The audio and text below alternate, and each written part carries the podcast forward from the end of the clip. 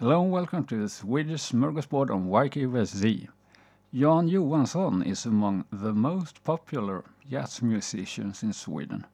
He was born in 1931 and started playing music in 1942.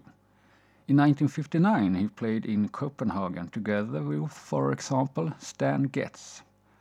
He is most known for combining Swedish folk music with jazz. And the record Jazz på svenska, which means jazz in Swedish, is a modern classic.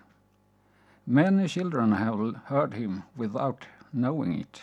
He wrote the signature melody to the TV series about Pippi Longstocking. Personally, I like his rendition of the Swedish folk tune Visa från Utanmyra the best. It's very nostalgic and sad, with a jazzy undertone of hope. Jan Johansson died in 1968, but his music very much lives on. That was all for this episode. I hope to see you around. If you want to comment, you can do so on the YKYZ platform or send me an email to thatbeardedswede at gmail.com. Bye for now.